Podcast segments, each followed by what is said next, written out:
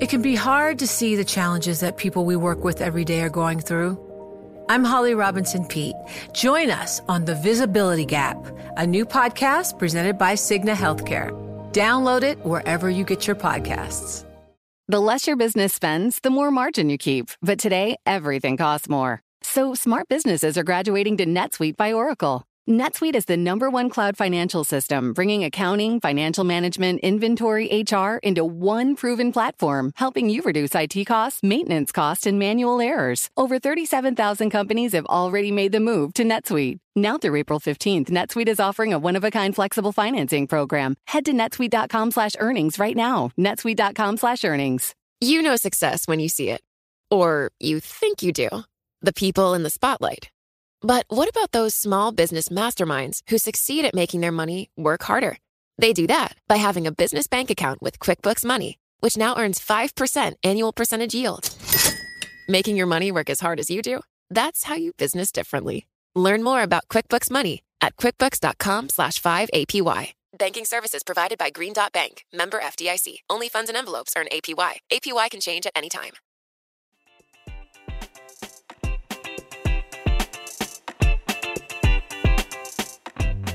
This is where we unpack all the commentary here in our regular podcast, and you get to hear what John and I really think about our guests.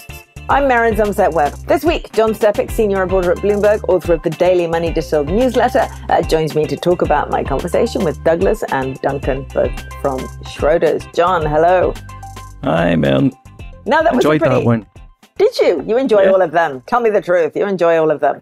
I do enjoy all of them, but I like Duncan's sort of like statistical kind of uh, you know, presentation. He's he's very good at making this stuff accessible. Mm, I like Duncan because his valuation charts tell me what I want to hear. that too. And that's what I like in a chart. I like to be constantly confirmed in my biases, and Duncan does that for me with that valuation chart that tells us that uh, that the UK is cheap and uh, Japan is cheap, and I also really like the work he did recently on equal weighted and market cap weighted indices. I mean, everybody knows, everybody knows that because the market has been led by a couple of big companies uh, in the US recently, that if you look at a market cap index, you're going to get a lot more expensive uh, result than if you look at an equal weighted index. But he's one of the first people I see who actually looked at that difference and noted that when you look at an equal weighted index, even in the US, uh, US equities aren't quite as expensive as we think. So he does lots of interesting stuff. And actually, I think his work is, is accessible without, without a paywall if you go to the uh, Schroders website or without a block for clients, etc. So that's worth people, people doing if they are in the mood for hearing more from Duncan. And he writes very well. We does write well. Uh, sorry, look, we hero worship Duncan. This is pathetic. Say something mean about Duncan, for God's sake. uh, I'm sure he supports the wrong football team or something like that. Probably. And just to be clear, we like we like Doug as well. By the way, And we like Doug and Duncan, not just Duncan. Right. But one of the things that we were talking about at length in this was about private equity. We were talking about um, about the, the delisting of companies around the world and why that's important. The, the delisting situation is interesting because it's been happening everywhere around the world. So I did some work looking at the number of companies that were listed on uh, the UK stock market in 2011 and then what had happened over the following decade, like how many were still listed, what happened, where, what direction they'd gone in. And about a third of them had delisted over that period. Um, and the overwhelming majority, almost all of them, it was because they'd been bought. Um, not many companies just decide, hey, I've had enough, I'm going to throw in the towel in and leave the stock market. Most of it's because they're being bought. In the UK, the majority of the people doing the buying have been overseas buyers. Um, mainly US and Canadian ones.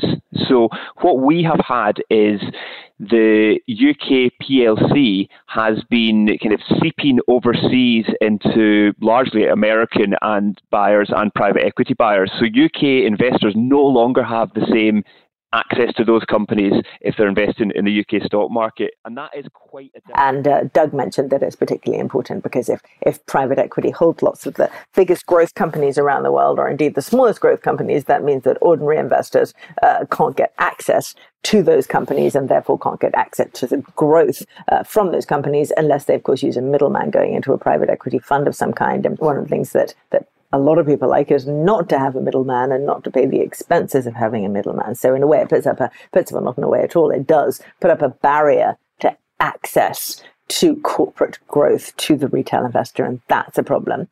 And the other problem that we didn't talk about much in, in this podcast, but you and I have talked about a lot before, is that it's a big deal for shareholder democracy. You know, we love the idea, or I do anyway, of, of listed companies being there uh, that we can see what they're doing. There's a lot of transparency around being a listed company. And of course, everyone who has a share gets to vote. And increasingly, the platforms and, and even some of the big fund management companies are making it easier for people to make their feelings known to big companies. And, and I think that's incredibly important. Yeah, it is important. Um, and you can also see why companies try to, uh, you know, maybe avoid that scrutiny um, and that pressure, um, which is the other reason why it's important that we need to have some sort of appeal to actually listing as opposed to, you know, staying private.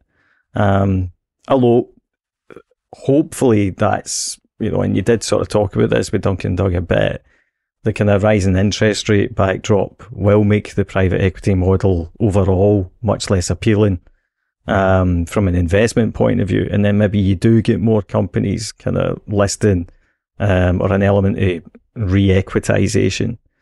Um, but the other thing I thought was interesting there was that it's because, you know, you talked about this a bit, but the, the whole angst about the UK being particularly awful at this. Um, and it's not actually true. It's just that probably relative to where we think we should be, you know, we're you know, a, a lot lower down. Um, but every kind of stock market has seen a load of companies vanishing, and it's very much about this uh, private equity side of things and private funding side of things, and clearly that is does have a lot to do with the kind of you know the secular trend lower in interest rates because borrowing was so cheap. Um, but then when you reverse that no, as I say, you're probably going to find that equity becomes more appealing and perhaps one of the only ways to kind of uh, raise money in the future. Yeah, and one of the things that we that we didn't really talk about with Duncan, but I've talked about with him him before, and I, and if there'd been longer, we would have gone on to talk about this. Is is the the huge differences inside the private equity industry? You know, when we talk about private equity, or when you read about it in the newspapers, you tend to think of it being just the, the very large cap buyouts. You know, the takeovers of household names or listed companies that that you, that you see that you know already. But that's just one one part of the private equity market and possibly the biggest in, in, in value. So obviously it makes the headlines. But elsewhere there's a there's a different part that is not so impacted by changing interest rates. So right down at the bottom you have early stage venture capital and that kind of thing, which is really not impacted by borrowing costs because it's uh, financed in a different way, financed by individuals and, and equity. And then you have the um, the uh, small and, and mid buyout area, which is impacted by higher interest costs, but is much less levered, so not quite so much. So it's it's the big buyouts that are, that are hit the most by interest rates, and down at the smaller end, not so much in terms of the actual financing of the companies, but of course massively hit in terms of valuations because the valuations depend on on where rates are. So over the long run, I can see that you know it's the industry has shaped itself to the expectation that rates will continue to fall and that refinancing, etc., is always going to be easy and that discount rates will, you know, always be where they are. On the other hand, um, you know, the good thing about companies is that, you know, they're, they're not like, you know, houses or bonds. You know, at the end of the day, uh, you know, if I'd, if you could have bought Apple, you know, 30 years ago, you'd have been as well buying it even if interest rates were going up and you still yep. make money. So if you get yep. a good company, then this stuff doesn't necessarily need to be a disaster. Well, this is the this is the Scottish mortgage argument, right? This is yes. the one that uh, James Anderson, who we've had on this podcast in the past, um, this is one of the things that he always says: stop worrying about interest rates, stop worrying about valuation, stop worrying about all this stuff. If you get a good company, a good growth company, None of the things that you and I like to quibble about, John, none of these things will matter in a decade. Get the right company and it will grow regardless. It will chuck out money regardless and you will make your fortunes. Whatever happens to interest rates, whatever happens to the wider economic environment, success is success. Um, you know, Scottish Mortgage uh, was an amazing investment until relatively recently, constantly traded at a premium to its net asset value.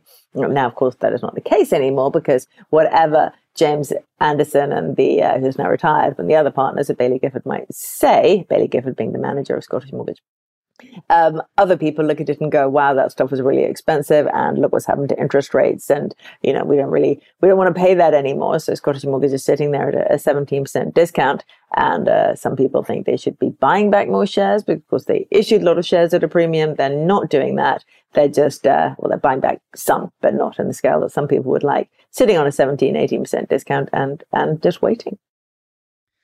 Yeah, well, but one interesting thing that they've just done and this sort of goes back to the thing we were just talking about with transparency, um, is they've just put out, uh, according to this uh, one of the brokers, Numis, uh, a bit more detail on their 10 largest unlisted investments. And one of the things I think is really interesting about this is, it does go back to that point. It's like, until interest rates started going up, everyone was happy to just say, yeah, yeah, fine, you know, take my money, private equity, etc., etc., you know, fast growth.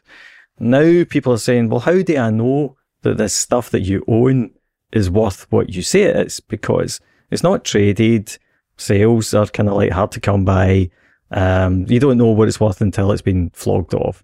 And so now companies are under pressure to actually start you know, trying to give a bit more detail, more along the lines of what this stuff would look like if it was listed and you could easily access its accounts and you could easily access, you know, the kind of growth rates and all the rest of it. So I think it's interesting that there's this pressure on them, which, I mean, to be fair, it is the, you know, Baillie Gifford, I would say, or Scottish Mortgage specifically, have kind of been, you know, as transparent as you get on this front. Um, but it's interesting there's this pressure to kind of like take that a step further, yeah, um, but just to one, reassure investors, yeah, basically. Yeah. I mean, and, and the Scottish mortgage portfolio is, of course, you know, it, it's very good. Got a lot of great cash generative companies in it and uh, some huge companies. So it's interesting. But one of the ways that um, listed investment trusts, and listed investment trusts in particular, investing in private equity, can make the rest of us feel confident that the valuations they're using are correct is to buy back their own shares right? I mean what you're doing when you buy back your own shares is you're you're reinvesting in your own portfolio at a discount or what you believe is a discount right? And if you do that then what you're doing is you're saying to your shareholders look we trust our own valuations so we're going to buy back in at what we believe is a discount. And that, that seems to me to be a, a great way to do it. So it is, there is a lot of pressure at the moment on, on these trusts. And as I say, particularly those holding private equity to display to their shareholders that they trust their own valuations. And as you want, one has done this, Pantheon International has recently introduced a, a much wider buyback program that does exactly that. I mean, well, then that's interesting too, because then you've got, you know, if if you agree with them um, that this stuff is potentially kind of undervalued, um, then you know that's your catalyst as well. If people are interested, if the private, if the whole private equity sphere starts to introduce discount control mechanisms, then you know arguably that's a good buying opportunity for investment trusts in that kind of space. Um, yeah. And if the valuations are right, this is one of the only risk-free returns available in the market. To buy back your own shares. Huh? Yeah, aye. I mean, if the valuations are right. But at the end of the day, you know, they, they do keep insisting that they didn't overvalue them during the boom times. Um, um and, you know, if, if they've got the kind of confidence to do it, then, um, you know, it, it kind of implies that maybe you're going to get a turnaround or that, uh, especially if, you know, interest rates are starting to flatten out as well it's kind of lukewarm sense of positivity.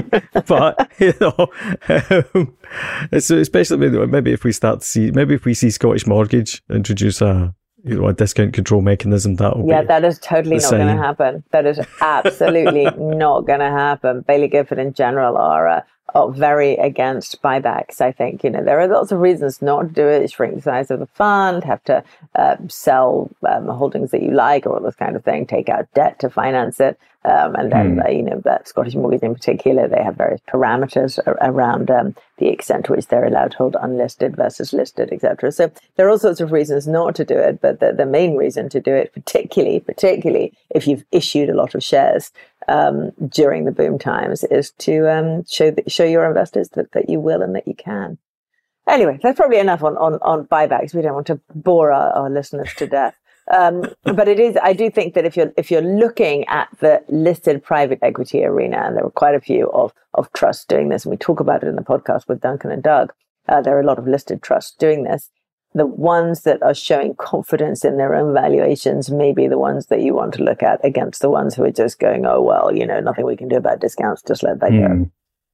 Of course, this is what directors are for, right? An investment trust, they're there to step up for the shareholders. And uh, that involves attempting to keep the NAV relatively close to the share price. Yeah. Um, and I suppose with private equity, the, the discounts have traditionally been bigger, um, but not this big. Mm, mm. Anyway, the final bit of this podcast with uh, Duncan and uh, Doug, we ask them um, what looks cheap. So, you know, excitingly, they, they agree with us, emerging markets, Japan, etc., a bit of the UK. Um, and then we ask them for gold and Bitcoin. You know, they're young, Duncan and Doug. I was, ho- was holding out for a bit of Bitcoin there, really holding out for it. And what do we get? Gold. And uh, final question. This is for both of you. Doug, you ready? Okay. Okay, I'm going to lock you in a room for 10 years. Well, not really, metaphorically. Um, and before you go, you can only invest in one thing gold, Bitcoin, not strictly an investment, but you know what I mean. Gold, Bitcoin, or you can stick your money in a UK deposit account. What's it going to be? Gold. Good answer. We've had a couple of Bitcoins recently. We're getting very confused. Duncan? Yeah, gold too. Gold. Okay, I was kind of hoping one of you. Oh, I so know. disappointing. I know. there you go. Now, listen, we're going to, I'll tell you what we're going to do. I was uh, talking to our wonderful producer, Summer, about this the other day. We are going to count up uh, Bitcoin and, uh, and gold replies and get ourselves a ratio that we can keep going. I think we know where it is at the moment, but uh, you well, never know. You may find that it's, uh, it may be some sort of indicator for the future the Merryn Talks Money Bitcoin Gold Index. Oh, that would be so great. Do you think we might sentiment. end up in a book? Yeah. It could be a sentiment indicator. People refer to the MTM indicator. Thanks for listening to this week's Merryn Talks Money, the after show. The episode was hosted by me, Merryn Somerset Webb, alongside John Stepek. It was produced by Summer Zadi and additional editing by Blake Maple.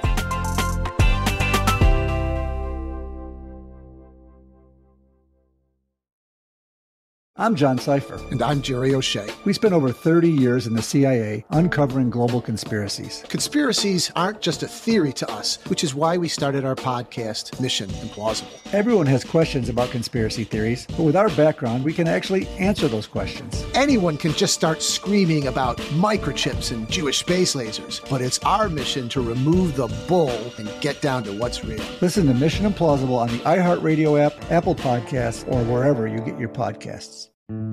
Osage County, Oklahoma is getting a lot of attention right now. It's the setting of Martin Scorsese's latest film, Killers of the Flower Moon. The movie is based on a book about the 1920s Osage murders, when white men poured into Osage County and killed Osage people for their oil wealth. I'm Rachel Adams Heard, the host of In Trust, a podcast from Bloomberg and iHeartMedia. For over a year, I was reporting a different story about other ways white people got Osage land and wealth, and how a prominent ranching family in Osage County became one of the biggest landowners here. Their ranching empire was built on land that at the turn of the century was all owned by the Osage Nation. So, how'd they get it? Listen to the award winning podcast In Trust on the iHeartRadio app, Apple Podcasts, or wherever you get your podcasts.